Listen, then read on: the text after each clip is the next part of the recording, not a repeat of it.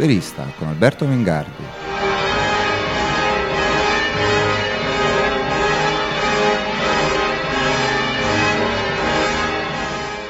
Che cosa pensi un liberista del salvataggio di Fanny e Freddy, due giganti dei mutui americani, è abbastanza ovvio è abbastanza ovvio e lo era sin da principio, sin da quando alcuni mesi fa Washington si era dimostrata assolutamente disponibile a mettere in campo il tesoro per in qualche maniera fare valere la garanzia, eh, in passato ritenuta implicita, a favore di queste due realtà. I più pessimisti avevano cominciato a pensare all'epoca che eh, il percorso nel quale l'amministrazione Bush si era infilata avrebbe portato prima o poi a una completa nazionalizzazione di questi due enti. Purtroppo, come spesso accade, i peggiori timori si sono rivelati i più fondati.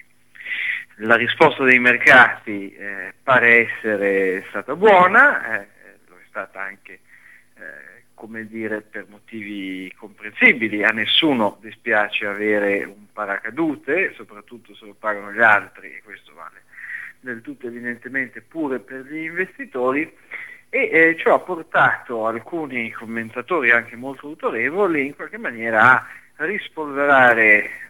uno slogan che era già stato usato nei mesi scorsi, che è quello della fine del liberismo. Si dice i tempi eh, dell'apertura degli scambi con la globalizzazione e nello stesso tempo invece in politica interna della deregolamentazione sono finiti. Perché? Perché anche il paese che più è associato nell'immaginario di tutti con l'idea del libero mercato, cioè gli Stati Uniti d'America,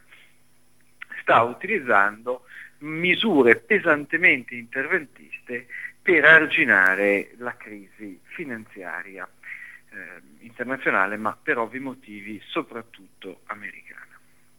Ora, Fanny e Freddy hanno due nomi molto simpatici, ma nonostante eh, questo diminutivo, questo vezzeggiativo che li accompagna, stanno affossando, hanno contribuito ad affossare i mercati di tutto il mondo. Sono delle realtà molto strane,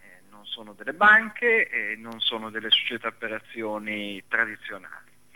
Sono due enti che sono state create per eh, agevolare il mercato immobiliare americano.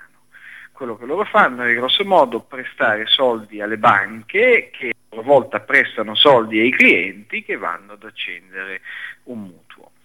Grazie a questo circuito le banche americane avevano sempre eh, risorse disponibili per eh, alimentare e far girare il mercato dei prestiti immobiliari. Quello che facevano, quello che fanno Fanny e Freddy è, è fondamentalmente comprare i mutui di terzi, impacchettarli, come si dice, in obbligazioni, cedere queste obbligazioni sul mercato.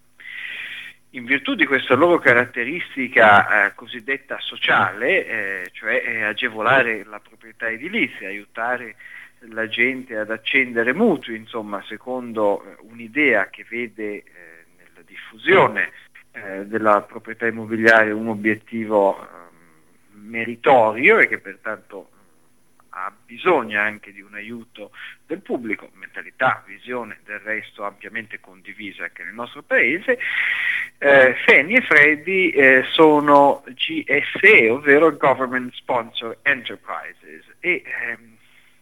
questo permette loro di vivere in uno stato veramente ambiguo, di essere in realtà veramente anfibie. Eh, da una parte sono enterprises, sono imprese, sono società quotate e questo ne ha contribuito insomma, eh, a costruire il ruolo veramente pivotale, che poi è la ragione in virtù della quale si è proceduto ora a questo costoso eh, salvataggio, a questa eh, nazionalizzazione, ma sono da sempre anche government sponsored, eh, cioè sono agenzie governative, nascono come agenzie governative in momenti molto diversi, una nel New Deal, l'altra eh, negli anni 70, ma la loro eh, privatizzazione, per così dire, cioè la loro quotazione, non inficia la natura fondamentalmente pubblica eh, del compito che esse svolgono e del modo in cui sono organizzate.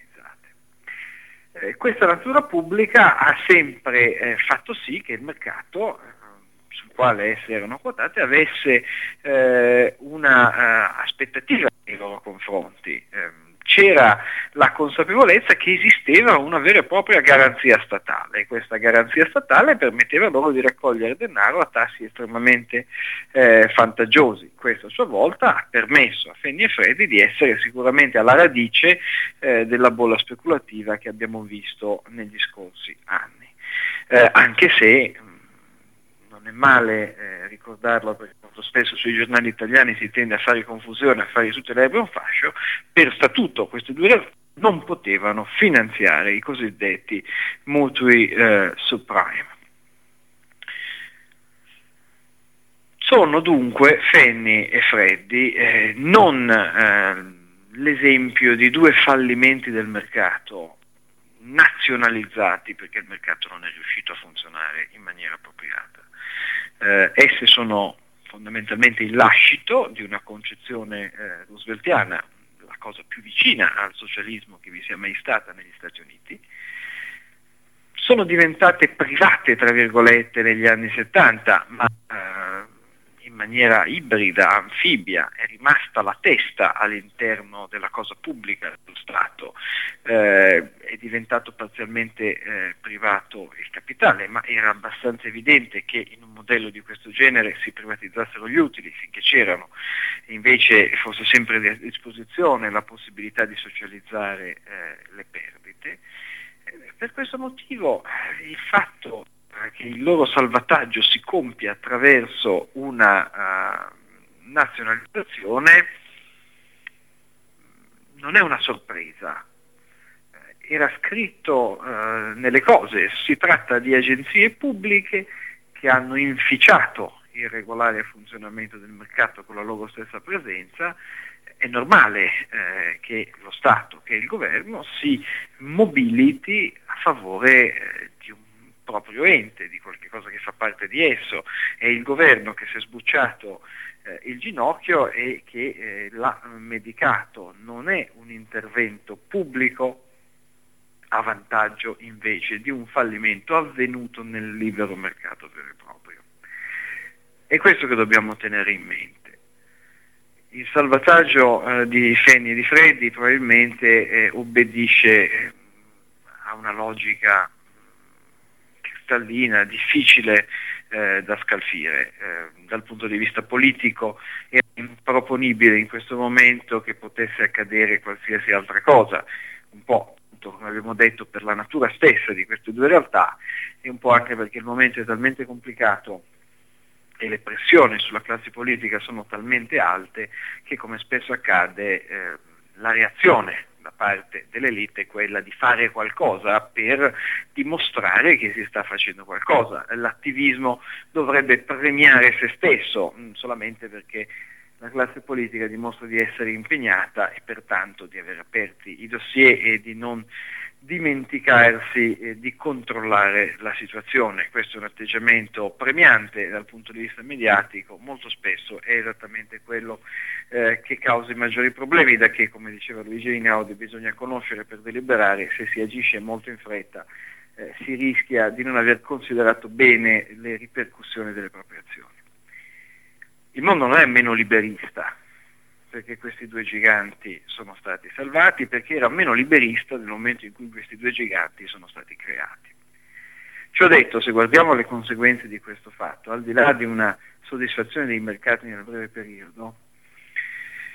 vediamo che continua a essere alimentato quell'azzardo morale che se non alle radici eh, della crisi, eh, perlomeno alle radici eh, del fenomeno che sta portando la crisi a continuare oltre le aspettative.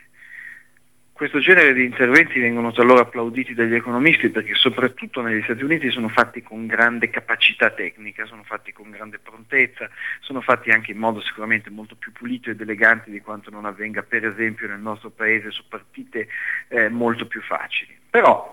lo stesso Alan Greenspan eh, in un'audizione di alcuni anni fa, quando era ancora un governatore eh, della Fed molto molto rispettato, aveva perfettamente eh, delineato quelli che erano i problemi relativi a Fannie e Freddy.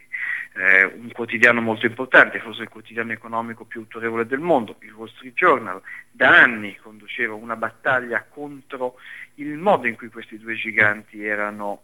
gestiti. Il capo della pagina dei commenti del Wall Street Journal, Paul Gigot, ha scritto un bellissimo articolo ad agosto ricordando le pressioni che ha dovuto subire negli anni semplicemente perché scriveva quello che poi è parso evidente a tutti quando il bubbone della crisi è esploso. Palesando con un salvataggio la garanzia statale, eh, sicuramente non si va contro le aspettative dei mercati, non si stupisce nessuno ma si crea un altro precedente e purtroppo da quando questa crisi è affiorata in superficie se ne sono già creati molti, per consentire ad un pezzo del mondo della finanza di vivere al di fuori delle regole di mercato. L'idea è quella che in qualche maniera la finanza internazionale è un puzzle molto complicato dal quale non si può togliere un pezzo perché se se ne toglie anche uno soltanto poi tutto il puzzle va in frantumi. Il risultato però del genere di interventi ai quali stiamo assistendo con grande frequenza da tempo è quello di minare nel lungo periodo le stesse fondamenta del gioco capitalistico. Perché eh, è chiaro, a un certo punto qualcuno potrà ben alzarsi in piedi e dire perché loro sì e io no, perché altri hanno avuto il paracadute a spese dei contribuenti e non devo averlo anch'io. Il motivo per cui il capitalismo con tutto continua a garantire eh, speranze di sviluppo e di crescita eh, al nostro spicchio di mondo e anche altri spicchi di mondo, ed il motivo per cui è un sistema molto rigoroso, molto duro, ma da alcuni punti di vista nella sua logica interna fondamentalmente giusto, è che è un sistema nel quale chi rompe paga e i cocci sono suoi. Quando si toglie al mercato la possibilità di fare valere la sua disciplina, si ingenerano tutta una serie eh, di problemi, se ne falsano le regole al punto che doversi confrontare con situazioni anche drammatiche di crisi diventa un'opportunità, una possibilità sempre meno remota. Come sempre anche questa volta eh, le istituzioni pubbliche si stanno comportando eh, in un modo, possiamo dire, tra l'irresponsabile e il criminale. Esse sono corresponsabili della situazione attuale, hanno costruito la crisi con i loro interventi e adesso pretendono di moltiplicare i propri interventi per sanare la crisi della quale esse stesse sono in qualche maniera i padri. Ovviamente in questo caso non mi riferisco tanto al tesoro americano quanto soprattutto alla Banca Centrale degli Stati Uniti. Donato Masciandari in un bell'articolo su Sole 24 Ore aveva parlato eh, del caso piuttosto bizzarro nel quale si chiede a dei piromani di fare i pompieri dopo aver appiccato l'incendio. È normale, è sempre successo così, le crisi eh, di qualsiasi natura di qualsiasi tipo servono agli stati per espandersi. C'è una tradizione di manifattura di momenti drammatici sull'onda dei quali Leviatano cresce. Ciò detto, e proprio alla luce di questa lezione della storia, le opinioni pubbliche e coloro che nell'opinione pubblica hanno la responsabilità